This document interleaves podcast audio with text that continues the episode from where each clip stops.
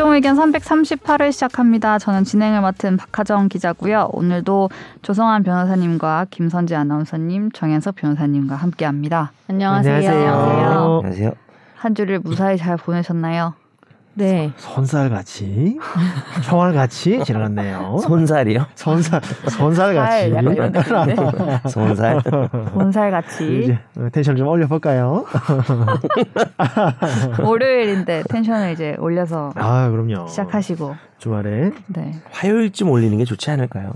저는 오늘 텐션을 낮춰서 지금 자러 갈 예정입니다. 아, 당직인데 또 이렇게 음, 방송을. 네, 이제 했기 그러니까 때문에 얼굴이 허여시네요. 얼굴이 네. 귀신 같네요, 귀신. 방송국 여기, 귀신. 여기 아파요 지금. 아이고 아이고 아, 담이 담이 여기 또 왔어. 왜 담이 들었어? 어. 여기 쇄골 그냥 있는데. 피곤하면 여기 아픈 것 같은데 심장이 아픈 게 아닐까요? 네, 심장은 보통 음. 가운데라 합니다. 왼쪽이 아니고 음. 여기가 조여야 그게 안 좋은 거고. 당직 고생하셨습니다. 네 눈을 뜨고 있기가 힘드네요. 음. 음. 제가 즐- 오늘- 즐겁게 해드려야지 저푹 주무시겠네. 이제 다른 사람이 진행합시다. 제가 오늘 다소 논리적이지 않을 수 있더라도 양해를 아. 부탁드리며 네. 티잖아. 티로서 티. 용서할 수 없는 동- 부분. 동시에 티라고 얘기했어. 스스로에게 용서할 수 없는. 무슨 ISTJ잖아 본인이 그 어, 사람하고 맞아요. 무슨 F 거의 선재랑 비슷한 사람하고 뭐 연애하는 스토리가 있던데 아, ISTJ랑 INFJ랑? INFJ는 아니었지만 비슷한. 근데 막 여기서 아, 네. 할, 아 앤들이 네. 상상력이 심해가지고 네. 연애하면서 막 매- 일상이 상황극이래요. 특히 ENFJ라든지 뭐 음. E가 있는 N 같은 경우에 그럼 ISTJ는 호응을 안 해준대요 거의.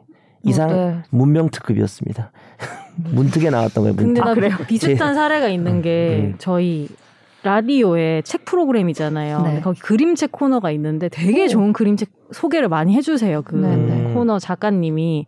근데 나는 애도 없고 조카도 없고 주변에 어린이가 없는데 음. 그냥 나중에 뭔가 모를 어린이 대상에게 도움이 될까 싶어서 이렇게 장바구니 담아놓긴 한단 말이에요. 벌써 그림책을. 이해가 안 되는 우리 그러니까 우리 S들은 어, 이해가 안 이런 거지. 그 나는 언젠가 어린이에게 책을 사준다면은 그 정보를 갖고 있고 싶은 거예요. 그래서 그냥 장바구니 넣어놓는데 거기에 S인 다른 분이 네. 왜 그런 짓을 하냐고. 제가 방금 한 생각입니다. 예, 저랑 하정이가 방금 한 생각이에요. 네. 장바구니가 넘치겠는데 이미 뭐 넘쳐서 몇 개 삭제해야 돼. 맨 밑에서부터. 아, 또 이런 또 네. 다양한 면이 우리가 저번 주에 다 있었나요? 네. 네. 네. 혹시 저번 주에 없는 것 같은 사람이 누군가요? 저요? 있으나 마나한 존재가 아니 된 건가요? 아니야. 왜 어, 오랜만에 뵙는 것 같다는 얘기를 하려고 음. 했어 제가. 지난주 완전체였잖아요. 음. 아 맞아 맞아. 한 달 만에 제가 좀- 완전체. 왜냐면 이번에 우리가 카톡 대화가 좀 뜸했죠. 어, 거의 없었고 저는 네. 사실 못 봤어요. 그래서 사실 네. 토, 일요일에 제가 토요일에 이번엔 하정 기자님 좀 대본이 늦네 이렇게 생각한 거예요. 제가 수요일 밤에 드렸는데 잠결에 이렇게 누른 것 같아요. 아침에 보낸 거 아니에요? 몰라 하여튼. 보냈나요? 그래서 그냥 넘어가는 바람에. 대본이 좀 늦네 이러고 생각하다가 혹시나 해서 열어봤더니 이미 다 대본을 보냈더라고요. 아, 제가 대화를 전혀 못 읽었어요. 오 오전에 보냈어요. 맞아요. 오. 네, 오전에 자느라 그랬어요. 금요일 네, 네. 오전 음. 8시 밤새고. 46분. 항상 제 일찍 마음대로 기억하고 있네요. 주말에 보내 잘 보내지는 않는 것 보통 같아요. 주말 전에 보내려고 음. 애를 쓰죠, 네. 금요일 날 많이 보내주시죠. 방금 네. 수요일이었다고 혼자 막. 혼자 그 수요일 날 그렇게 빨랐나 난 기분 저는 생각했는데 어, 요건 다 있습니다. 음, 요건 제이라서 그렇습니다. 만약에 하정 기자 피였으면 주말에 네. 다 보냈을 거예요, 저처럼. 아, 그리고 본인이 몸이 다른 일로 바빠지면서 더 이렇게 저 네. 신경을 쓰는 느낌이 있어요. 네 신경 많이 그것 쓰고 때문에 이거. 영향 받으면 안 돼. 약간 그래요. 대본- 본인도 대본과- 쉬어야지 주말에는. 그거 쉬기 대본과 근데 위해서. 그 유인이 굉장히 대본까지. 크지만 음.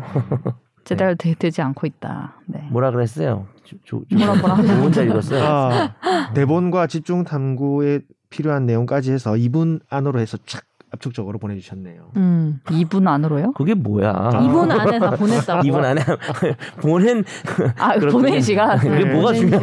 네네. 오늘 팩트 체크를 좀 하고 있습니다. 끝까지 판다야 뭐야? 판다 판다. 어? 아유, 모든 공격이 튕겨 아, 나오는 거예요. 그러니까요. 얼, 얼른 아니 근데 자- 지난 방송을 내가 들어봤는데, 그러니까 나 없을 때 말고 지난 거 우리 있을 네네. 때. 근데 우리가 놓치는 조변 멘트가 많아요. 뭐 저런 거 있잖아요. 판다. 뭐 이런 걸 하더라고요. 나 잊어버렸는데. 근데 다 듣긴 듣는데 우리가 근데 차마 그걸 뭐냐면 다 얘기할 수 없어서 그냥 넘어가는 거 아니에요? 본인도 그걸 기대하지 않아요. 그렇게 아, 매번 예, 매번 예. 리액션을 기대하지 않잖아요. 그렇죠. BGM 좀 음. 아니 내가 혼자 때 웃겨 가지고 혼자 때빵 터졌어요. 아니 여기서 이렇게 끼어들었단 말이야. 나중에 깨닫고. 그런 청취자들을 노리고 어, 조금 조금씩 아, 뒤늦음 뒤늦음 아, 프로 잘- 받침러. 네. 음, 네. 여운이 긴. 프로 받침로 좋네요. 얼른 고정 코너로 넘어가겠습니다. 네. 조성한 변호사님의 댓글을 읽어드립니다. 이번 많이 주 없어요. 댓글 예, 팟빵에는 없고요. 골룸에 댓글 읽어드립니다. 이거 녹음한 거 트는 거 아니죠? 아, 너무 똑같나요? 어, 항상 똑같아요, 똑같아요. 저 오늘 아침에 이제 그 오기 전에 그 생각했어요. 이제 뭔가 자리를 잡는 느낌인데 또 한번 바꿔볼까라는 생각. 아, 뭘 아, 이? 이 코너 읽는 거요? 어떻게 바꾸고 후보가 싶- 뭔데요? 어. 연습하셨죠? 후보는 아직 없습니다. 없어요? 해봐요. 지금 한번 지금 해보세요. 지어봐요. 조성한 변호사님의 댓글 방금 생각한 문장 느낌이 너무 나. 정말 어. 방금 생각했어.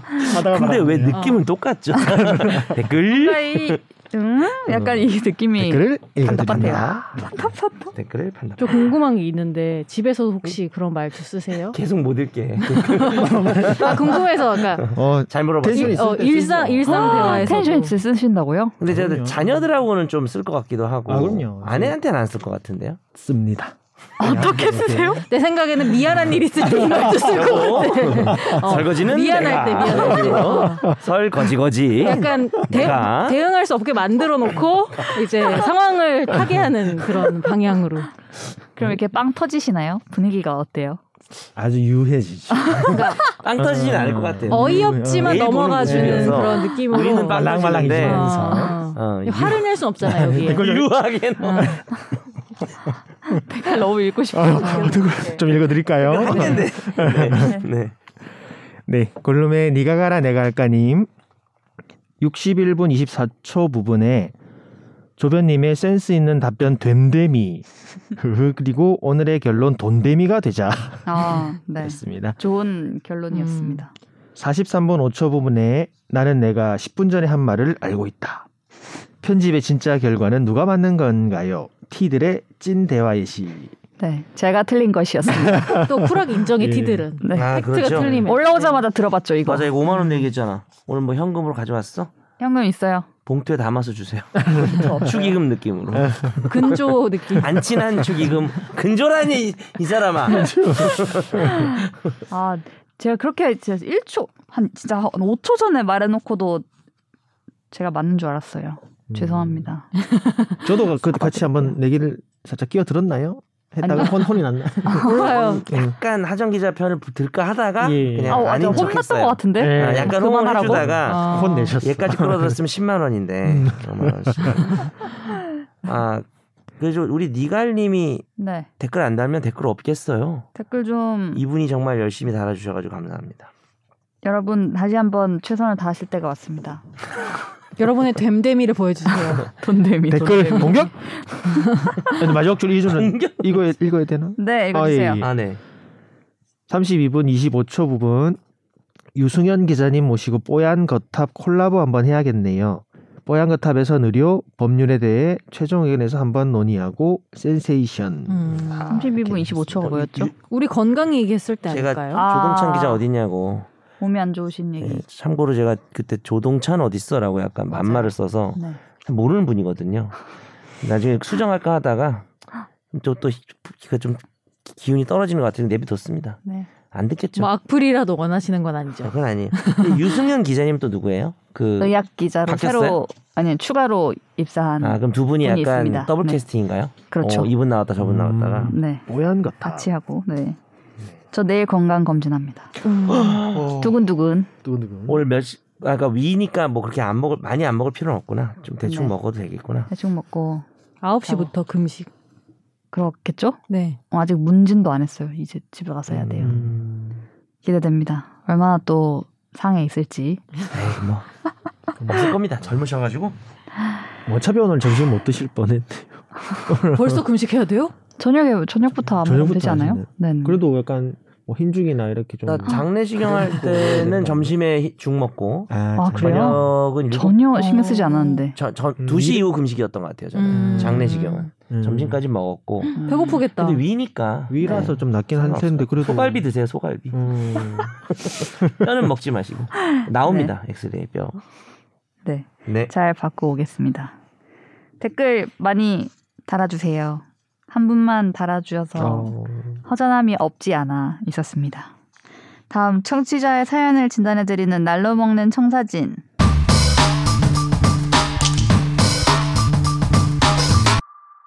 두어 달 전후 시점부터 문의드렸던 지인의 전세 계약 이슈가 일단락 되었습니다. 지인이 우선 집 환경이 부실해도 당장 이사를 갈 수 있는 상황이 아니어서 조마조마했던 사안이었는데요. 우선 결론은 묵시적 계약이 되어버렸습니다. 계약 당일까지 집주인 연락도 없고 부동산도 별도의 뉘앙스가 없었고 그래서 계약 당일 집주인에게 연락하지 않고 마무리가 되었습니다. 음. 기존 계약서가 승계되는 사안이지만 어, 내년에 기존 특약으로 되어 있는 옥상 수리에 대해서 공사 요청을 다시 해야 할지 아니면 지인이 그냥 진행하고 나중에 계약 만료 시 청구해서 이사 가야 할지 부분은 논란의 여지가 있는 상황이고 당장은 답이 없을 것 같네요. 진짜 이사하면 그만이긴 한데 당장은 갈 상황이 아니니 어떤 부분을 선택해도 집주인이 안 해주면 그만이라 답은 없는 것 같습니다. 저도 완료된 사항에 대해서 감사함 및 결과 공유 드리는 게 맞다고 판단해서 편지 씁니다. 1년에 두세 번 정도는 최종 의견 패널 분들 도움 덕분에 배우네요. 감사합니다. 그래도 네. 후기를 남겨주셨습니다. 어, 호기시다. 정말 정말 당일까지 아무 연락 없이 이렇게 되다니 그런 경우도 있구나. 처음 봤어요. 음, 그래도 연락은 하잖아요. 보통 기억하고 있다가 이렇게 이대로 하, 음. 하죠. 뭐 약간 이렇게 하지 않나요? 주저주저 하다가 이렇게 네네. 넘기시는 분 계시고 어. 전략적으로 네. 연락하지 말아야지 하면서 양쪽에서 그냥 육시적으로 네. 가는 경우가 아. 있죠. 네. 음. 그럼 이제 이게 그 원래 계약이 그대로 유지되는 거잖아요. 그렇죠. 동일한 근데 이제 원래 음. 계약에 특약이 있었고 특약의 옥상 수리가 특약. 그놈의 옥상 수리가 있었는데 그러면 그것도 살아 있는 것인지 뭐 갱신되면 음, 원래 살아- 특약이 음, 있으니까 그쵸. 계속 네. 고쳐달라 그래야 되고 음. 네. 안 고치면 이제 본인이 고치고 청구 해서 돈을 받아야 되고 네. 이게 이제 좀 잘 그 무기가 될 수 있는 게 필요비 상환 내지는 유익비 상환이라 그래서 어. 임차인이 들인 비용에 대해서 임대인이 주지 않으면 임대차가 종료한 상태에서도 이제 유치권이 있어가지고 음. 그러니까 보증금을 안 준 거에 대해서는 우리가 소위 법에서 동시행항변권이라 하고 비용 내가 들어간 걸 상환해주지 않으면 유치권이라 그래서 인도를 안 하고 버틸 수가 있어가지고 예 그러면은 뭡니까 돈을 받아 받을 돈을- 때까지 돈을 버티는 음. 돈을 음. 주게 강제가 되겠죠 음. 네. 뭐 그런 겁니다 음. 물론 그러면서 계속 임대차 끝나는데 살고 있다면 차임은 내야 되고요 차임 상당의 금액은 네네. 그래서 문장국 이사가 버리면 돼요 문장국 이사가 버리고 임차권 등기 명령 받고 돈 줄 때까지 문 안 열어주면 됩니다 뭐 안에 짐 놔두고 와야 되고 이런 거 있어요? 짐을 좀 놔두는 건 좋은데 그좀 애매해요 짐을 놔둬서 사용하는 걸로 보이면 차임을 내야 되고 아. 비워주고 문을 잠그고 이제 뭐 비밀번호를 안 알려준다든지 음. 네. 그런 식으로 내 자물쇠로 그러면은 이제 저쪽에서 깨면 또 손괴죄가 되니까 안돼 자물쇠로. 어, 집주인이 달아준 도어락 이런 거 안 되고. 네, 방탈출해서 자물쇠 하나 가져와가지고 그 방향 자물쇠 있어요 위 두 번 아래 한번 네. 좌상 좌후 네 미안해요 처음. 들었어요. 방탈출 안 해봤군요 한 번도 안 해봤어요. 한번 갑시다 어, 나 진짜 안 하고 싶어요. 너무 무서운 표정이었어. 왜요 왜요 왜요 너무 싫어해. 왜 왜 해소 공포증 있는 거 아니에요 그런 걸 왜 그렇게 해야 되는지 힘들어요. 아 네. 전 무서워서 그거 했다 안 열리면 어떡해요? 그게 그닥 공포 컨셉이 있어요. 진짜 재밌어요. 귀신 공포 집 느낌? 느낌이에요. 음. 문제를 나오고. 풀기도 힘든데 예. 시간도 없는데 풀었는데 갑자기 위에서 뭐가 떨어지고 음. 조 변사님도 이제 해보셨어요? 전에 정유현석 변호사님께서 따님이랑 네, 아, 방탈출을 잘 하신다고 하셔가지고 저도 이제 제 예림이 드리고 와이프랑 한번 어. 가봤거든요. 네. 우와. 그 그중에 가장 어려 뭐 무서운 부분 문은. 콱 열리니까 해골이 있고 막 이런 거라서 애는 기겁했나요? 어떻게 됐나요? 아유 놀랬는데 달래면서 제가 더 신나가지고 풀고 막 여기 나 나서 풀고 막 기어 나오고 막 할 일이 없었죠. 근데 애가 하자 그래가지고 이렇게 하게 된 건데. 음. 근데 그게 이제 되게 좋은 데가 있고 좋은 데는요 유명한 데는 지금 예약하면 1년 뒤에 할 수 있어요. 음. 그런 데도 있어요. 그렇게까지? 홍대 쪽에 음. 모 방탈출은 그렇더라고요. 어, 강남은 다 얘기 되길래. 음. 음. 그렇죠. 방탈출 얘기까지 미안합니다. 아니요, 저는 저는 그 안전 사고에 대한 공포 때문에 못 해요. 어. 예. 안전사고. 그게 뭐 잠 잠겨 있는 거 풀고 풀고 나가고 뭐 이런 거라면서요. 그렇지? 어. 근데 여튼 게임 같은 거지. 뭐. 사회부 사회부에 여파요. 뭔가 아 그래서 뭐에서 구조 제가 할, 하러 왔는데 잘 안 되고 한번. 되게 괜찮은 데긴 한데 갔다가 방 안에 또 방이 있고 그래서 재밌어요. 그 네. 밑에가 열리면 막 사다리 타고 내려가면 또 새로운 공간이 있고 되게 재밌는데 방 안에 방에서 그 안쪽에 문을 절대 닫지 마세요. 그러니까 이제 방탈출과 상관없이 주의사항인데 네, 그걸 못 봤어요. 네. 그 문을 닫았다 가지고 진짜 갇힌 거예요. 헐, 그럼 어떡해요? 근데 CCTV가 다 달려 있긴 하거든요. 아. 근데 소리가 나가진 않잖아요. 인터폰으로 연락할 수 있는데 그 방은 인터폰이 없는 거예요. 음. 음. 저 진짜 와이프랑 애는 괜찮은데 폐소공포증이 있어가지고 나 우리 같이 거 아니야 싶어서 CCTV에다가 막뭐 메모지 있거 적어가지고 갇혔어요. 막 이제 그 방이 그런 그런 일이 많나 봐요 그 방이 그래가지고 열어주셨어요? 금방 열어주더라고요. 음. 안에서 닫으시면 안 돼요 이러십니다.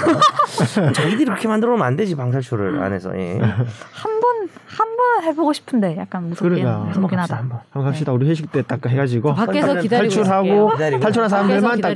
마시는 걸로. 그게요 60분인가 지나면 쫓아냅니다. 아. 실패했다 아. 그러면 계속 거기 할 수가 없기 때문에. 네, 이- 얘기 왜 했지? 음. 갑자기? 죄송해요. 제가 자물쇠 얘기하다 그랬습니다. 아, 네. 네, 이렇게 또 근데 이 청사진 이 사연 분은 사연 자체도 두 번이나가 연속으로 두번 오고, 보내셨죠. 예. 네. 아마 네가 가라 내가 할까 님 지인이셨다고 본인이 올렸던 것 같은데 음. 예, 이렇게 네. 해결 해결 아닌 해결이 돼 버렸네요. 문제는 다음에 나갈 때고만 내가 봤을 때. 언제가 될지 모르겠지만 예. 나갈 때가 문제니까. 맞아. 다음에 나갈 때까지 공사는 안 될 것 같은데 음. 음. 어떻게 따지고 나가야 할지. 묵시적 갱신되면 일단 뭐 2년은 보장 받으니까 음, 그 네. 사이에 또 그쵸. 계속 이제 옥상 수리와 함께 시도와 함께 네. 개선이 아무쪼록 이루어지시길 바랍니다. 후기 감사드립니다. 네가 가라 내가 갈까님이 없으면 코너가 안 돌아가는 느낌인데 네 저희 사연을 보내시려면 어디로 보내주시면 되죠? 이걸 한 3주 안 했더라고요. 아 그래요? 아, 네. 음. 어디로 보내면 되죠? 아무도? 몰랐구나. SBS voice news 골뱅이 gmail.com으로 보내주시면 됩니다. 많이 많이 많이 보내주세요. 부탁드립니다. 다음 한 주를 뜨겁게 달군 판결을 소개해 드립니다. 어쩌다 마주친 판결.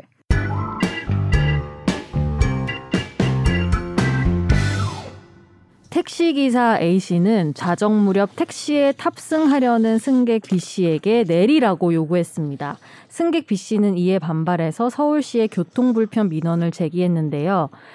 어, 서울시 조사에서 그는 빈 차 등을 켜고 운전 중인 택시에 탔는데 기사가 내리라고 요구해서 승차 거부를 하는 것인지 물어보니 신고하려면 하라고 하면서 나를 밀어서 하차하게 됐다고 진술했습니다.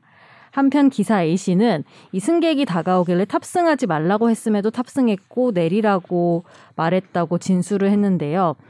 이후 서울시는 사전 통지를 거쳐 기사 A씨에게 택시 운송 사업의 발전에 관한 법률 시행 규칙을 근거로 경고 처분을 했습니다. 이에 불복한 A씨는 중앙행정심판위원회 행정심판을 청구했으나 기각되자 소송을 냈는데요. 그는 수차례 주치 승객으로부터 폭력을 당한 경험이 있어 주치 승객을 피하고 있다면서 갑자기 막무가내로 승차해 반말과 12조로 말하기에 위협을 느꼈고 하차시킨 것이라고 주장했습니다. 1심은 서울시가 적법한 송달을 받고도 처분 사유의 존부에 관해 아무런 주장 입증을 하지 않고 있어 처분 사유가 없어 위법하다고 했습니다. 하지만 서울고법은 다른 판단을 했는데요. 서울고법은 이 소송에서 원고 승소로 판결한 1심을 취소하고 원고 패소로 판결했습니다. 음, 저는 국토부의 이 매뉴얼에서 어떤 거를 승차 거부로 볼 수 있고 승차 거부로 볼 수 없는 예외적인 경우가 규정돼 있다는 걸 처음. 보고 처음 알았습니다. 음. 네, 저도요. 네. 그래서 가져온 겁니다. 이 부분이 알아둡시다 이런 네. 거예요. 음. 특이해서 본인이 이제 행선지를 말 못할 정도의 만취 상태 여객은 거부해도 되고요. 음. 네. 그 다음에 교통사고 위험 있는 주행차로까지 막 나와서 택시를 가로막거나 어, 이 중간에 규정에, 막 예, 나와서 막무가내로 승차네. 막무가내란 말이 있어요. 막무가내. 막무가내. 아, 예, 저거 좀 요런 거는 거부할 수 있는데 네. 이때 이 승객이 지금 약간 반말 12조로 술 취해서 막 말하는 것 때문에 이 기사분이 예전에 주치 승객에게 폭력을 당한 경험이 많대요. 음. 약간은 PTSD가 왔을 수도 있죠. 네. 그래서 나 무서워가지고 내리라고 약간 밀듯이 하차를 시킨 건데 어쨌든 승차 거부로 봐서 이제 그 승차 거부 경고 처분이라는 걸 받았습니다. 무슨 아마 뭐 영업 정지가 되고 그런 건 아니고 가벼운 수준의 어떤 그 처분인 것 같은데요. 네. 그래도 택시 기사는 나는 이거 억울하다. 음. 술 취해서 저러는데 내가 안 태울 수도 있는 거 아니냐라고 해서 경고 처분을 취소해 달라고 했는데 어 아까 선재 아나운서도 말했지만 1심에서는 그 위법한 처분을 받습니다. 이 사람 그러니까요. 음, 이 사람이 거부할 만했다. 음. 승차를. 근데 요번에 고등법원이죠. 아직 대, 이분 이제 대법원까지 갈 것도 같은데 네. 어, 경고 처분 취소 이제 칼을 뽑았으면 음. 끝까지 갈 것 같긴 한데 고등법원에서 이제 택시 기사님이 졌어요. 어, 왜냐하면은 아까 말한 그런 뭐 행선지를 말을 못할 정도는 아니었나 봐요. 그래가지고 음. 술집 탔는데 행선지 말한 거죠. 반말로. 아, 상계동 뭐 이런 식으로 말을 한 거예요. 상계동. 상계동으로 들린 거야. 들렸는데 나는 이제 무서운 거죠. 근데 보면은 그렇죠. 1심은 음, 1심은 서울시가 아무 말을 안 했다는 건데 음.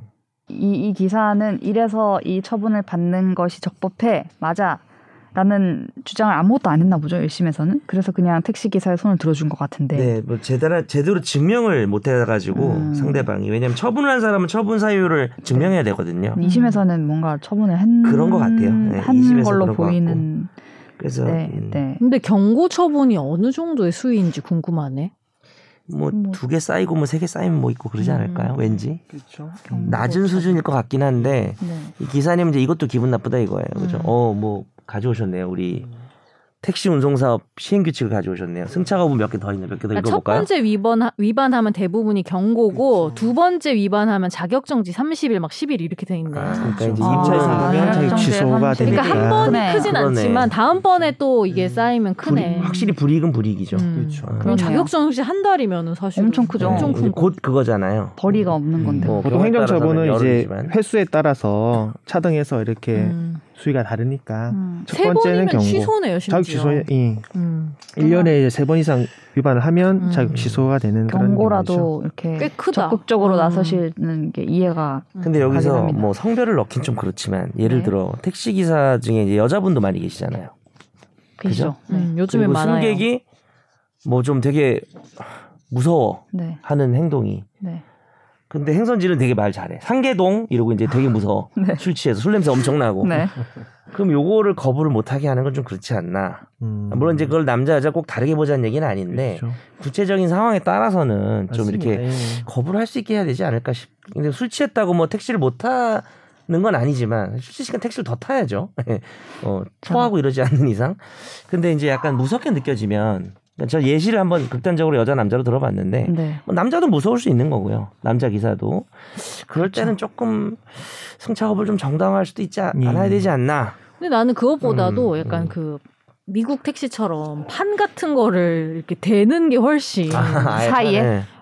그러니까 뭐냐면 여튼간에 외모만 보고 우리가 무섭다고 하긴 좀 그런 사, 하죠. 상황들이 있잖아요. 솔직히. 외모를 봐? 그 어. 말하면서. 그러니까 들면 뭐 진짜 뭐 덩치가 크다고 무섭다라고 주장해 버리면은. 애매한 부분이 있으니까 것도 있으니까. 차라리 미연에 그런 사고 음. 그러니까 뭔가 안에서 사고가 안 나게 그 판 되는 거 그게. 훨씬 낫지 않나? 혹시 그걸 얘기한 이유가 택시 기사님 말 못 걸게 하려고 그런 거 아니에요 지금? 아니에요. 택시만 타면 말을 그렇게 걸어. 네. 전잘안 걸던데. 대화하기. 싫은데. 요즘엔 잘 안 걸지 경우가 않아요? 종종 요즘은 사실 있죠. 안 타봐서 음, 몰라요. 아, 요즘엔 잘 안 걸어요. 분위기가 많이 바뀌었구나. 네. 그래서 말 많이 안 걸고 음. 이제 어. 코로나 이후에는 아, 아예 아. 더 이제 그런 제가 게 택시 타는 걸 정말. 싫어해서 저는 제 차 아니면 대중교통입니다. 그리고 그 멀미가 뭐지 심해서. 타다 이런 네. 그때 이후로 제 생각에는 뭔가 이 서비스 좋은 서비스에 말을 음. 안 거는 것이 포함되는 그런 느낌이 들어요. 음. 예전에 말을 거는 게 좋은 서비스라고 생각하시는 분들이 요즘 요즘에도 엄청 많이 거시긴 하는데 아, 많이 타시니까. 말 걸고 싶게 생겼나 보다. 그래 그 사람 캐릭터도 중요해 솔직히. 저 치고 저는 내가 진- 말좀 저는 걸면 잘 받아줄 것 같은데. 택시를 어. 많이 타는 어. 편인데 아 그래요. 네 택시를 많이 타는 편인데 되게 많이 거시던데요. 뭐, 아, 뭐 카카오 업 태- 카카오 택시 어플을 어. 한 택시 기사님이 자기는 이 손님 모드를 한 번도 안 써본 거예요. 어. 그러니까 기사 모드만 써보고 음. 그래서 제가 가는 도중에 내내 이거 제가 불렀거든요. 그 불러서 어. 탄 거였는데 손님 모드 어떠냐고. 어, 그 부르면은 어떻게 뜨냐고 자- 자기가 오는 게 보이냐, 경로가 보이냐, 차 음. 번호도 보이냐. 근데 어떤 예전에 승객은 차 번호를 모른다고 하던데 그럼 거짓말이냐 그 사람은. 그래서 제가 거짓말이지. 거짓말이라고 했어요. 아 그건 거짓말이네. 어. 차 번호를 몰라서 뭐 다루거나. 딴짓을 하고 있었다 뭐 이런 얘기를 했대요 손님이. 아 핑계용이었구나. 거짓말이지. 그래서 차 번호 안다고 어디로 오는지도 안다고 몇 분 후에 오는지도 안다고 제가 다 음. 얘기했죠. 오 잘했어요. 그러니까 막 분노하셨어요. 네. 그런 좋아하셨겠네. 얘기 그런 얘기도 하고 뭐 많은 대화를 한다. SBS 앞에서 타면 뭐, 뭐 하시는 분이냐고. 주위 그런 말도 해요? 오 진짜. 오, 그러면서 여기서 여기서 얼마 봐. 전에 탄 어떤 기자가 있는데 막 그 기자가 뭐 막 누구한테 혼나더라 뭐 이런 얘기도 하고 뭐 전진 기자 아니야? 그런 굉장히 많은 대화를 나누는. 그러니까 이제 말 걸고 싶게 생긴 인상이고 혼자 안아서 말 걸고 싶지 않거나 솔직히 저는 온몸으로 온몸으로 표시를 내긴 해요. 말 걸지 마. 대답을 안 해줄 어. 것 그러니까 같은 해주긴 하는데 걸, 굳이 굳이 걸면 해주긴 하지만 사전 차단을 좀 아니 가능하면 더 이상 말 이어가고 걸지 싶지 마. 않다. 아, 딱 눈치를 딱 주고. 기본적으로 저는 일단 이어폰을 꼿꼿하고. 그러니까 내가 말한 게 맞잖아 어. 차단막이 그래서 하는 거 아니야 근데 뭐 말 걸지 마세요 이러진 않죠. 그러진 않죠 변호사님 엄청 대화 많이 하시는 거 아니에요? 저는 그게 아니라 기사를 할 것 같은데요 말하기 위해서 택시 많이 타잖아. 변호사 저는 많이 이제 타시잖아요. 먼저 기사님들 많이 걸리죠. 택시 기사 같아요 어. 말을 걸 말을 말 걸려고 지금 택시 기사 어. 아유 본인이 건다고요? 제가 말을 걸고 이렇게 어, 무슨 무슨 얘기를 거세요? 오늘 날씨 괜찮네요 이사님. 나중에 토크다 진짜. 나중에 도착했는데 택시 기사님 귀에서 피 나고 막 아유, 네. 네, 다음 재밌네요. 판결을 보겠습니다. 제가 정말 제목을 잘 지었다. 이건 눌러볼 수밖에 없는 제목이다라고 한 제목을 기사였어요. 읽어주세요. 노래방 업주 손님 요구 못 이겨 캔 맥주 팔았어도 뭐지? 도에서 끝나는. 맨날 연예 기사 아니에요 이게 약간 읽어주세요. 네. 서울 영등포구에서 노래 연습장을 운영하는 A 씨는 손님에게 캔맥주 등 주류를 판매한 행위로 적발됐습니다. 구청은 음악산업진흥에 관한 법률 제22조, 제27조에 따라서 10일간 영업정지 처분을 내렸는데요. 음악산업법 22조에서는 노래 연습장 업자는 주류를 판매 제공할 수 없도록 하고 있으며 이를 위반했을 때는 27조에 따라서 어, 지자체장이 6개월 이내에 영업 정지 명령 등을 할 수 있게 돼 있습니다. A 씨는 손님들이 주류 제공 요구를 받아들이지 않으면 나가겠다고 해서 어쩔 수 없었다. 코로나19로 인한 영업상 어려움 등에 비춰보면 영업정지 10일은 지나치게 무겁다면서 불복 소송을 제기했습니다. 그리고 서울행정법원은 A씨가 영등포 구청장을 상대로 제기한 영업정지 처분 취소 소송에서 원고 패소로 판결했습니다. 예 영업 정지 그냥 당한 거죠 타당하다라는 뭐, 결론이네요. 사실 법적 쟁점은 없습니다 예, 그냥 술 팔면 안 되는데 팔았고 네. 음. 당연히 손님이 요구하니까 팔지 네. 요구 안 했는데 갖다 줬으려고 그냥 뭐 잘못하신 거고 그렇죠. 안타깝지만 근데 이제 음. 이분 말이 아이, 코로나 때문에 너무 영업도 음. 어렵고 안 팔면은 이게 현실적으로 장사를 못 한다. 음. 이 말은 사실 뭐 위법성을 떠나 좀 공감되는 측면은 있죠. 사실 사람들이 노래하면서 또 술 한잔 하고 싶은 사람이 막, 많으니까. 네. 근데 그러려면 이제 허가를 다른 허가를 받아야 되거든요. 술 마시면 노래할 수 있는 업종 허가를 받아야 되는데 아, 노래방 허가는 이제 네, 그 아니니까. 술을 팔 수 없으니까. 그럼 사 와서 내가 사 와서 먹는 것도 안 되겠네요. 네, 그것도 안 되죠. 뭐 음. 판매 제공한 건 아니지만은 그것도 이제 못하게 하죠. 음. 그것도 문제가 되죠. 음. 일단 술을 마시는 게 되니까 업장 음. 내에서. 그러니까요. 음. 이게 형사적으로 음. 판단한다면은 이거는 뭐 혐의를 인정하되 양형에서 좀 봐달라 손처해 달라 음. 그죠, 이런 그죠, 취지의 항변이었는데 취소는 안 된다. 네. 10일은 너무 예, 무겁다. 무겁다. 음. 예, 조금 봐달라. 며칠 음. 좀 줄여달라는 식의 하지만 그런 대응을 하신 것 같은데 받아들여지지 않았습니다. 네, 노래방에서 술 팔면 10일 정도는 사실 음. 나오죠. 그러니까 음. 이분한테는 클 수는 있는데 열흘간 음. 문 닫으면은 또 영업 정지가 기간 자체가 뭐 10일이 최하하니거나 그럴 음. 수도 있을 것 같아요 지금. 사실 이런 이런 케이스마다 또 이걸 바꾸면 또 그쵸. 혼란이 형평성 문제도 또 있고. 있겠죠. 그러니까 네. 노래방 가서 술 달라고 하지 마세요. 그래서 가져온 거예요. 음. 네, 예, 알겠습니다. 그, 아니, 술 먹은 손님들은 사실 뭐 처벌되고 그런 게 아니니까 음. 아 업주만 그래요? 떠안는 거죠. 예. 손님 요구 못 이겨 음. 캔맥주 팔았어도 안, 안 돼. 된다. 답이 나왔네요. 따랐어도 네, 원칙이 있기 때문에 원칙이 제목을 안 되는 것으로 팔았다면으로 했으면 더, 팔았다면 더 어그로가 될 것 같아요. 음. 요구에 못 이겨서 팔았다면 뭐가 좀 달라지나? 아니죠. 달라지는 게 최고 없어. 어그로는 팔아봤더니 기자가 판 것처럼 요구에 못 이겨 아니에요, 팔아봤더니 사실은 최고다, 최고 진짜. 어그로는 잘 짓네. 자극적인 앞으로 거 최종. 의견 제목 당신이죠. 그때 항상 방송쟁이다. 김혜민 기자 김혜민 기자 때 항상 네. 좀 제목 혜민이 제목을 어그로- 좋았어요. 제목 어그로의 왕이었어요. 제목 짓는 거에 대해 제목 잘 관심이 지었어요. 많았는데 그랬더니 그 그때 약간 왜 다 심해졌어. 모든 멤버가 아 우리들이 어, 자극적인 막 제목 때더 자극적으로 해야 된다. 어, 그랬던 것 같아요. 아, 그나마 이제 그래도 하정 기자님은 한 중간 정도고 음. 제가 이건 잘 못해요. 제목 어그로 전혀 신경 안 쓰는 권지훈 아. 기자. 어. 아. 그냥 뭐 제목 두 얼굴 맨날 이런 거. 무슨 말인지 모르겠어요. 정부의 두 얼굴 뭐 이런 거. 약간 탐사처럼 달아 제목을. 아, 네. 썸네일 만들던 그런 느낌으로 달고 싶은데 전 맨날 고민해도 잘 안 돼요. 그게. 아니, 잘하시는 편입니다. 그래도 약간의 어그로해 본인도. 지금. 저번에 한번 진짜 세게 어그로 가끔 센 해가지고 거 나오더라고. 한 김혜민, 번씩 말리시잖아요. 기- 김혜민 기자는 항상 센 거고. 아, 네. 그럼 집중 탐구로 넘어가 볼까요, 우리? 네. 집중 탐구. 아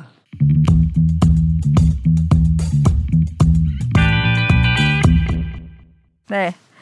지난 17일에 수원지법에서 한 판결이 나왔습니다. 국가 배상 판결이었는데요.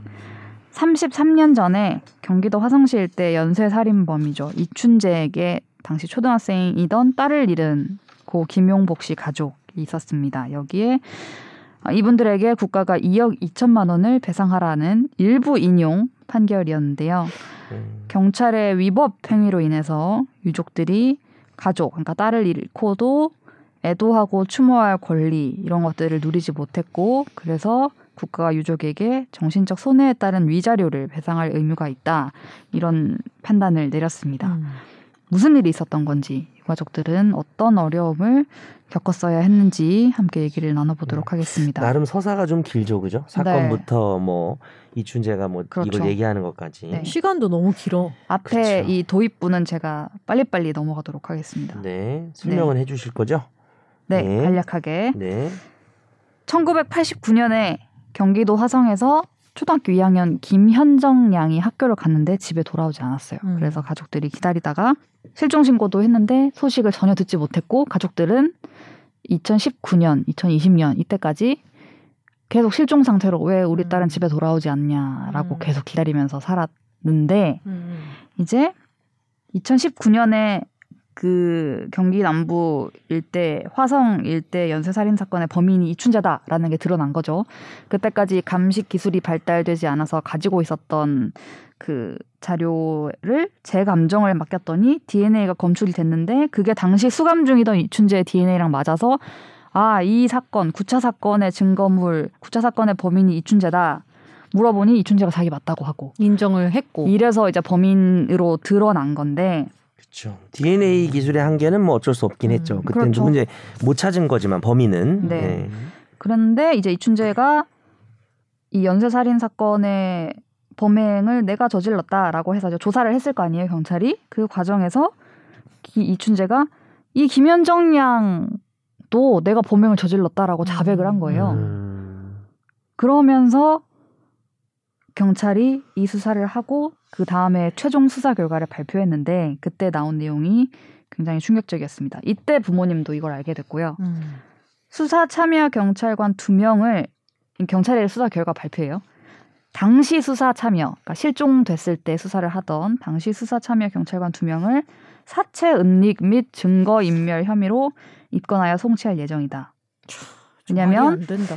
당시에 경찰이 실종된 피해자의 유류품을 발견하였음에도 유족에게 알리지 않았고 네. 당시 수색에 참여한 주민들도 이춘재의 자백 내용과 동일하게 당시에 줄넘기에 결박된 양손 뼈를 발견하였다라고 진술한 점 등으로 볼 때 피해자 유골 일부를 당시에 발견하고도 은닉한 혐의가 상당하므로 이들을 사체 은닉 및 증거 인멸 혐의로 입건하였으나 공소시효가 완성되어 공소권 없음 의견으로 송치 예정 이렇게 발표를 했습니다. 네, 그러니까 경- 지금은 음. 사실 못 찾는 거죠. 지금 그 자리가 재개발됐어요. 음, 거기가 그러니까 약간 야산 같은 데였는데 음, 못 찾는 거죠. 경찰도 이제 네. 공소시효 완성된 것 같아서 공소권 없는 거 아니냐라고 했고 그죠? 네, 뭐 이따 얘기하겠지만 검찰도 공소권 없음 처분을 해버렸죠. 네, 근데 이제 이 되게 웃겼던 게 이춘재가 이걸 이야, 자기가 이제 재조사 같은 걸 할때 네. 그래서 뭐 미제 사건 중에 이게 하나겠지라고 생각을 했다면서요. 그렇죠. 이춘재가 아 이게 뭐 근데 뭐 경찰이 너무 놀라가지고 막 너무 이 김현정 양 사건만 자세히 물어보니까 아 다른 사람이 유죄 판결 받았나 보다 이렇게 생각했대요 이춘재가. 음. 근데 이게 실종 사건으로 됐다는 걸 이춘재도 이번에 안 거예요. 본인도 음. 그때 안 거죠. 음. 어, 왜냐하면 그때 본인이 너무나 이게 명백하게 이런 게 드러난 상황이어서 음. 이걸 알고 있잖아요, 본인도. 음. 그래서 당연히 범죄 사건이잖아요. 음. 그게 이제 문제인 거죠. 그래서 만약에 당시에 이춘재가 이거 내가 했다고 말하지 않았으면 지금까지도 이게 또 드러나지 않은 채로 있을 수도 있다라는 생각이 들고 네. 그 유족들은 네. 30년간 집 번호도 안 바꿨다는 건 이게 실종 희망을 사건이기 때문에 있었다라는 그렇죠. 거니까 사망이 확실시된 건 아니잖아요. 음, 뭐 그렇죠. 사망했을 수 있다는 생각은 할수 음. 있지만 혹시라도 무슨 뭐 이산 가족처럼 음. 어, 돌아올 수 있다는 생각을 한 누가 건데 데려가서 키우고 있, 있다가 음. 이 보면은 혹시라도, 뭐 기억이 네. 나면 돌아오겠지 이런 생각도 막 음. 하고 했다고 하더라고요. 이미 사망한 거를 알면서 경찰이 얘기를 네. 안 해주는 바람에 그렇게 네. 음. 그리고 이거는 추가로 그 권준 기자가 끝까지 판다팀에서 취재를 하면서 나왔던 얘긴데 그렇죠. 이 경찰이 혐의가 드러났다는 게 두 명이었다고 했잖아요. 근데 당시의 수사 보고서 과거 엄청 옛날의 수사 보고서를 보면은 최소 10명이 이런 얘기들을 알고 있었다는 정황이 음. 나오는 거예요. 뭐 음. 어 저기 누가 현정이가 잠들어 있다고 말했었다 그때. 경찰끼리 대화죠. 네, 자기들끼리 음, 얘기를 네. 할 때, 어, 나 시신을 거기에 묻었다는 얘기를 들었다. 경찰이 네, 경찰이 네. 경찰 주도로 그리고 경찰이 말하길 다른 형사계장 거기 형사계장이 제일 음. 그걸 주도한 사람으로 꼽히는데 이 집합시켜서 기자들이 알면 큰일 난다. 보안을 음. 유지하라고 말했다. 뼈가 발견됐지만 덮었다고 들었다. 네 그런 말들이 이제 보고서상에 막 나오는 거예요. 심지어 뭐 처음 발견한 사람한테 형사계장이 돈으로 입막음했다는 얘기도 있었고 네. 이 이야기들이 다 확인됐다고 할 수는 없는데 음. 그렇죠. 이런 이야기들을 경찰들이 주고 받은 거를 들었다는 어떤 진술이 나온 거죠 경찰이 음, 네. 네, 누군지 모르지만 그래서 이 이후에 이제 경찰이 당 이 2020년에 다시 수사 결과를 발표하면서 공소권 없음으로 이렇게 하겠다고 한 이후에 책임을 묻기 위해서 유족들이 경찰관을 형사상으로 고소를 하고 음. 민사상으로도 국가를 상대로 손해배상을 청구를 했는데요. 아까 정 변호사님이 말씀하신 것처럼 형사 고소에 대해서는 검찰이 불기소 결정을 음. 내립니다. 불기소 결정문을 보면은 뭐 이 혐의 자체가 뭐 음. 따져보고 이런 부분은 없어요. 이제 다 공소시효가 지나서 공소권이 없다. 음, 네. 이분들이 뭐 직무유기하고 범인을 도피시킨 그런 부분에 대해서 다 공소시효가 지났다라고 근데 그때 판단을 재조사 하면서 이런 네. 것들이 막 밝혀질 때가 시점이 언제예요? 2020년이죠. 근데 약간 그걸 기준으로 할 수 있는 건 없나 봐요. 그러니까, 음, 그러니까 약간 알려진- 밝혀진 게 알려진 때를 2020년이니까 사실은 지금 네. 2022년이니까 2년밖에 안 된 건데 그거는 안 되나 보네. 네, 좀 소멸시효 같은 건 인식 같은 걸 기준으로 할 때가 있는데 공소시효는 인식을 기준으로 하는 건 없고요. 음. 다만 이제 뭐 선재 아나운서 얘기한 거랑 좀 비슷한 걸 생각해 보자면은 계속범 그죠? 계속범 같은 경우는 범죄의 종류 중에 이제 계속 범죄 행위가 지금도 지속되고 있다고 볼 때는 음. 그 종료된 때부터 공소시효가 진행이 되기 때문에 뭐 그렇게 구성을 했다면 가능할 수는 있는데 뭐 허위 공문서 작성이나 범인 도피 이런 것들은 계속범이 아니에요. 그냥 한 번에 행위로 하는 거라서 음. 증거 인멸 이런 것들은 뭐 그냥 공소시효가 지났다고 볼 수밖에 없는 것 같은데 음. 근데 우리가 이제 공소시효 예외들이 생기고 있잖아요. 음. 그뭐 성범죄라든지 음. 최근에 2010년대 이후 들어오면서 음. 어, 뭐 있었습니까? 살인죄, 이런 거. 그죠? 음. 뭐 이런 것도 없었는데 이제 국가의 폭력에 의한 범죄들에 대해서는 아직 이제 공소시효가 없거나 뭐 이걸 제한하는 규정이 없어요. 사실 음. 없고 그런데 이제 딱 하나 가능한 게 직무유기 같은 경우는 좀 계속범이라서 유기 상태가 그렇죠? 그, 그, 그 직무유기가 좀 부작위성 계속성이 있으니까 저도 그렇죠. 그렇게 형사란 지 오래돼서 보이는데 그거는 좀 공소시효가 완성되지 않았다고 볼 여지도 있지 않았나요? 어떻게 생각하시는지 저도 잘 모르겠어서 그 유- 논란이 좀 있는 것 유- 같긴 유족 한데요. 측 법률 대리인 측에서 한 얘기가 네네. 결국 이제 정 변호사님 말씀하신 그대로 범인을 체포해야 할 지위에 있었으나 오히려 범죄 사실을 은폐하는 등 위법을 계속함 그리고 위법 행위가 계속되는 동안에는 범죄가 지속한다고 해석할 수 있으므로 공소시효가 끝나지 않는다. 음. 계속 위법 상태가 계속돼서 공소시효가 진행 자체도 안 했다는 취지로 주장을 했는데 이 증거유기 부분 자체도 좀 해석이 어렵긴 한데 경찰 입장에서는. 공소, 이 음. 건도 공소유가 완료됐다. 음. 지금 네. 여기는 그 행위 할 때 음. 이미 완성됐다고 봐서 네. 공소권이 없다고 판단을 했습니다. 공소권 없음 처분한 게 언제죠? 작년인가요? 2021년 제가 SBS 뉴스에서 봤던 것 같은데 21년 초? 이 2019년에 제, 재개되고 2020년에 아마 음. 21년인 것뭐 같은데 20년, 21년, 20년, 정도. 21년. 예. 네, 21년 그리고 끝났고 네, 끝났고 어, 민사 소송이 2020년 3월에 제기가 됐죠. 음. 네. 네. 그리고 이제 이번에 나온 거니까 2년 8개월 예. 정도가 걸린 거죠. 1심만 그렇게. 네. 그 사이에 이 아버님도 돌아가셨습니다. 음. 근데 그 9월 달에. 기다린 약간 먼저 돌아가시고. 그 네. 기다린 수십 년의 어떤 실종 상태로 음. 기다린 수십 년의 세월보다 나는 이 근래 한 몇 년이 훨씬 더 힘들었을 네. 것 같아요. 어머니 아버지 다 돌아가셨죠. 음. 네. 예. 이게 그것이 알고 싶다에서도 이걸 다뤘었는데 음. 제가 아까 방송 시작하기 전에도 잠깐 얘기했지만 이 오빠 오빠가 있어요. 이 음. 현정량의 오빠. 음. 예. 가 이제 지금 혼자 남았죠. 음. 그래서 이 그 당, 그러니까 이, 이 민사 판결 나기 전에 그것이 알고 싶다는 방송을 했으니까. 음, 나이가 저랑 비슷하겠네요, 오빠가. 나오고도 음. 인터뷰하신 분이 그분 맞죠, 오빠. 네네, 맞습니다. 음. 근데 그분이 이제 경찰한테 왜 묻었냐, 이거를 이러면서 이제 그 알 팀도 막 찾아다니고 하는데 음. 이 주로 지목된 형사 계장이랑 또 어떤 경찰이 한 분 있는데 음. 음. 그 알에서 찾아갔을 때 저 그 사람 아닌데요, 이래요. 그 사람들이 다. 어, 아닌 척. 어, 나 그 형사 계장 아닌데요, 이렇게. 이름 바꿨어요? 아니 그냥 아니라고 하고 막 추궁하니까 아, 사실 맞는데 뭐 잘 기억 안 난다라고 하거나 음. 아니면은 막 그냥 도망가거나 막 이렇게 알고 있는 거네요, 그러면. 하, 그 모습을 하고 보면. 답답해 하니까 이걸 물어봐야겠다고 생각해서 그 오빠가 이춘재를 면회를 가요. 아. 음. 그래서 직접 만나서 이제 얘기를 하는데 왜 그랬냐 동생한테 하니까 뭐 자기도 잘 기억이 안 난다. 뭐 그러고 동생 이춘재도? 네 음. 그리고 동생 그럼 거기 있냐?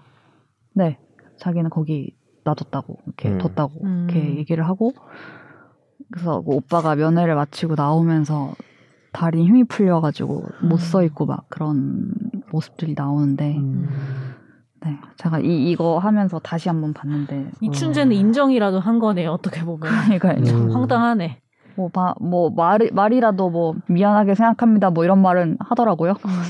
아니, 뭐 당연히 말도 안 되는 얘기지만. 씻을 수 없는 죄를 지은 거는 네. 달라지는 건 없는데 이게 되게 아이러니죠. 뭐 아이러니란 말이 뭔지 뭔지 모르겠네. 이춘재 입이 입을 통해서 음. 국가의 음. 범죄가 밝혀진 거죠, 사실. 음. 그래서 말안 네. 했으면은 음. 그냥 실종된 음. 사람이 되는 거니까 음. 그것도 참 묘합니다. 네. 음. 어. 그래서 민사 손해배상 4억 원 손해배상하라. 소속 경찰관이 사건의 실체적 규명을 못하게 하고 생사를 확인하지도 못하게 해서 유족들의 인격권도 침해했다. 라면서 손해배상을 청구했는데 일부 인용이 돼서 2억 2천만 원 지금 손해배상하라는 판결이 나왔고 이 과정에서 이제 정부 측도 서면을 내잖아요. 지금 피고인 거잖아요. 국가 예. 대한민국이 그 과정에서 정부가 이제 그걸 방어하기 위해서 막 준비 서면을 낸 게 있는데 지금 2년 동안 소 2년 8개월짜리 소송이었죠. 정말 그렇죠. 오래 걸렸고. 네 네. 거기서 보면은 담당 경찰관이 줄넘기 줄에 묶인 양손 뼈 등 사체를 발견하였음에도 유족에게 알리는 등 적절한 조치를 취하지 아니하였다는 점에 관하여는 다툼이 없습니다. 인정한 거네. 예. 다만 은닉하기 위해 사체를 땅 속에 다시 묻었는지는 분명하지 않습니다. 뭐 그랬다는 증거가 없으니까 음. 그러는 것 같아요. 이런 이런 주장을 하고 그다음에 국가가 손해배상을 하는 그런 소멸시효 5년이기 때문에 지났다 모든 사건에서 이런- 항상 네. 문제되죠. 그렇죠. 이런 주장을 이 했습니다. 5년은 어, 가해 행위로부터 5년입니다. 혹은 뭐 그 불법 행위로부터 5년이거든요. 네. 그러니까 뭐 아주 오래되긴 했죠 사건이. 근데 이렇게만 따지면 사실 과거사는 다 묻히는 거죠. 아무것도 못하는 음, 그렇죠. 거죠. 네. 그래서 결국 이런 주장을 했지만 저는 이것도 진짜 어이가 없었던 게 차- 양손 뼈 등을 발견했음에도 적절한 조치를 알리는 등의 적절한 조치를 취하지 아니하였다는 점에 과연 다툼이 없다는 거는 자기도 이건 인정한다는 거잖아요. 음, 그럼 이걸로도 이미 할 말이 없는 거지. 저는 음. 이렇게 생각했는데 뭐 뒤에 주절주절 이거는 분명하지 않고 이거는 근데 이렇기 애초에 때문에 여튼간에 우리가 법정 다툼이라고 하잖아요. 네. 싸우는 거잖아요 이게. 네, 네. 근데 여튼 국가 vs 이 피해자 네. 가족인 상황인 건데 그렇죠. 거기에서 이런 논리를 펼치면서 싸운다는 그 모습을 보는 것 자체가 좀 약간 황당한. 황당합니다. 네. 결국 이제 일부 인용이 돼서 법원이 어, 조직적으로 경찰이 은폐 조작했다고 봄이 타당하다 라고 인정을 했고요. 그리고 음, 음. 소멸 시효는 완성되지 않았다라고 음. 판결했습니다. 음. 예외를 인정한 거죠 음, 일종의. 네. 네. 이거는 어, 5년 아까 말씀하신 것처럼 발생한 때로부터 5년 안에 원래는 청구를 해야 된다는 음, 음, 거잖아요. 음. 손해배상이. 네. 근데 이거는 어떻게 어떤 이유를 들어 어떤 논리로 음. 5년의 소멸시효가 완성되지 않았다고 한 걸까요? 이건 이거는 과거사 정리 기본법 그 제2조 제1항 제4호에 중대한 인권 침해 사건 조작 의혹 사건에 해당하면 이제 국가의 소멸시 항변을 배척해서 그 진실 화해를 위한 과거사 정리 기본법 상의 그런 그 중대 범죄들은 소멸시효가 진행하지 않는 걸로 음. 예. 그 헌법재판소 위원 결정이 있었고 그 취지에 따라서 그 국가 소멸시 항변을 배척한 걸로 음. 나옵니다. 음, 이거의 논리는 그냥 일반적인 상황과 달리 국가 기관이 조직적으로 이렇게 했을 때에는 일반적인 그냥 3년, 5년 이렇게 보는 게 적절하지 않다라는 거인 거죠. 그런 거죠. 일단 알 수가 없지 이거를 숨기면은 어떻게 알아요? 그러니까 이게 여기 예시로 들어있는 게 민간인 집단 희생 사건이 있고요. 네. 그다음에 이 건이 해당하는 게 중대한 인권 침해 조작 의혹 사건이 있거든요. 네. 어, 이 규정이 소멸시효라는 거는 일반론적으로 적용이 돼야 되지만 음. 이때는 이제 적용할 수가 없는 게 소멸시효라는 개념이 뭐냐면 권리가 있는데 왜 이렇게 태만했니? 라는 거거든요. 음. 권리 위에 잠자는 자라는 음. 또 오랜 법원이 있죠. 네. 권리 위에 잠자는 자는 어, 숙면을 취한 자는 이제 보호될 수 음. 없다. 뭐 약간 이런 음. 법리가 있는데 잠을 잤다고 말하는 건 게을렀다는 얘기고 할 수 있는데 왜 안 하니라는 음. 개념이란 말이지. 음, 네. 그러면 할 수 있어야 되는 거예요. 음. 근데 이제 아우 제가 깜빡 몰랐네요. 이, 이딴 거는 변명이 안 음. 되지만 그렇죠. 방금 제가 예를 든 어, 집단 희생이나 학살이나 무슨 희생 사건이나 아니면 중대한 건. 국가가 인권을 침해하게 되면 아니 내가 살고 있는 국가가 이거를 조작해서 은폐했는데 어떻게 알아? 내가 알 방법이 없잖아요. 어떻게 내가 알고 어. 알았더라도 사실 그 국가가 이어지고 있는 상황이면 음. 내가 네. 말을 무서워서 말을 못할 수 있죠. 그래서 이 문제의 최대 법적 쟁점은 사실 이 사건을 중대한 인권 침해 조작 의혹 사건으로 볼 것인가였고요. 음. 그래서 최근에 네. 그러니까 지금 아까 지금 우리가 열받는 법무공단의 준비 서면 2021년 4월 문재인 정권 시절이고 음. 지금 최근 준비 서면은 윤석열 정권 시절인데 음. 그렇죠. 다를 게 없어요. 어, 음. 최근에 음. 10월 24일에 낸 준비 서면에는 이게 대한민국이나 경찰 조직 전체가 조직적 의도적으로 은폐하려고 한 건 결코 아니다. 뭐 개인이라는 거예요, 그러면. 아, 그치. 약간 개인화시키는 어. 거죠. 그래서 뭐 전 정권이든 현 정권이든 음. 이 책임을 이제 회피하려고 하는 거는 변함이 없다고 봐야 될 것 같고요. 음. 어, 특히 최근에는 뭐, 뭐 한동훈 장관이 무슨 네. 뭐 여러 가지 소치하고 이런 식으로 네, 네. 뭔가 나름 그래도 칭찬할 만한 행보들도 음. 있었죠. 근데 이건 왜 이제 이렇게 그러니까 이- 근데 이것도 해라. 이, 이런 거에서 예를 들면은 이, 이 서면에서 네. 우리는 이러이러한 부분에서 명확하게 인정을 하고 음. 이 정도로 그러면은 배상을 해주겠다 이렇게 어떻게 보면 약간 하는 걸 못 봤어. 음. 한 그런 거 본 적 있어요? 그러니까 그게 너무 웃긴 거야. 왜냐하면 여튼간에 국 가를 대표하는 사람들인데 네, 우리가 세금도 내고 이분들도 세금을 낼 텐데 피해자 가족들도 그러니까 음. 보호해주지 못할 망정 더 방해해 놓고는 그러니까. 인정도 조금만 하고 약간 싸워보겠다라는 식으로 네. 나오는 게 진짜 너무 치졸해 보이고. 여기 뒤에 제가 길어서 안 썼는데 이 경찰 전체가 조직적으로 한 건 아니다라고 하면서 뭐라 썼냐면 음. 이때 경찰은 그랬는데 이 2020년에 재수사할 때 어쨌든 우리가 밝혔잖아. 음. 그러니까 다 경찰이 다 묻으려고 한 게 아니야. 이춘재가 음. 밝혔잖아. 어. 그러니까 이런 네. 얘기네. 이춘재가 밝힐 걸 밝힌 네. 걸 우리가 다시 덮지는 않았다 뭐 이런 거예요? 어. 그런 거지 사실. 되시려고 지금. 그 얘기를 했더라고요. 그래서 경찰이 노력도 했다. 뭐 이런 얘기가 그러니까 있습니다. 이런 거기. 거를 누군가 쓰면서 부끄럽지 않았을까 이런 말을 뱉는 게 여튼간에 참 음. 에휴. 에휴. 물론 저 딜레마는 존재합니다. 지금 국가를 상대로 소송을 하는 거니까 음. 국가하고 아까 뭐 선재 아나운서 말했지만 이건 지금 소송이라는 거는 대립이고 싸움이고 분쟁이거든요. 네. 국가와 유족사의 싸움이기 때문에 자기 입장을 음. 어, 또 정부 법무공단이면 또 거기 뭐 변호사가 있을 거예요. 그죠? 소송. 수행자라 그래서 저는 그 생각이 그좀 사람. 입장에서 뭐 정부를 대변하면서 에이, 저희가 잘못했죠. 4억이 아니라 10억도 드려야죠. 뭐 이럴 순 없잖아요. 그러니까 자기 논리를 얘기하는 거예요, 아니 그 사람은. 나는 솔직히 그렇게 하면 훨씬 더 아, 솔직히 말해서 나는 정 아니 나는 정치적으로도 네. 국가나 뭐 정부가 점수를 딸 수 있다고 봐요 오히려. 아, 그렇죠. 그러니까, 어. 그러니까 진짜 제가 왜 이제 이런 뭐 욕 먹으면서 어. 이득도 안 될 행동을 그러니까 뭐냐면은 금전적으로 결국 배상을 해주게 된 아니, 거니까 이득도 안 돼. 사실 이게 판결이 어떻게 나올지 모르거든. 음. 모르니까 정부 입장에서는 다툴 수밖에 없다는 점은 있어요. 근데 이제 이게 사건에 따라서는 음. 그러니까. 이제 그렇죠. 예. 내 이런 사건이면 음. 좀 이렇게 그 화해를 한다든지 음. 소송 그렇죠. 결- 예. 대의적으로. 뭔가 할 필요가 뭐 있는데. 일부를 좀 인락을 한다든지 음. 금액에 있어서 그렇죠. 뭐 그런 방법이 있는데 어, 바득바득 음. 우기다가 이제 그러니까 그게 너무 이런 거죠. 나는 음. 정치적인 전략으로도 잘못된 느낌인 거라는 거지. 국가가 가해자면서 구- 국민의 인권과 권리를 보호해야 될 지위를 모두 가지고 있는 상황이라서 음. 이런 모순이 좀 발생합니다. 사실. 음. 예. 전 씁쓸함을 감추지 못했습니다. 네. 이 이번 이야기를 보고 소송 결과가 나오는 걸 보고 또 그 사이에 아버님이 돌아가셨다는 내용을 아이고, 보고 참. 그러니까 못 보고 돌아가신 그 거잖아요. 두분다 아버님, 그죠? 네, 그죠. 아버님이 그러니까 뭐 진짜 실종된 줄 알고 어머님은 살아계셨을 때 어, 제가 그 프로그램 이름은 기억 안 나는데 왜 이렇게 이상 가족 찾는 프로그램 이런 데도 음. 나오시고 막 그랬어요. 딴데 음. 가서 이제 아 거기서라도 네, 우리 애가 이런 이런 애인데 뭐 어디 있으면은 뭐 기다리고 있다 뭐 이런 음. 식으로 하고 어, 아버님도 뒤늦게 이제 이걸 알고 나서 경찰이 뭘 잘못한 했는데 공소시효가 왜 있어야 돼요? 음. 그 아까 그 논리네. 어, 그 그런 얘기들을 막 하시고 사실 정말 그 말들이 다 이해가 되잖아요. 음.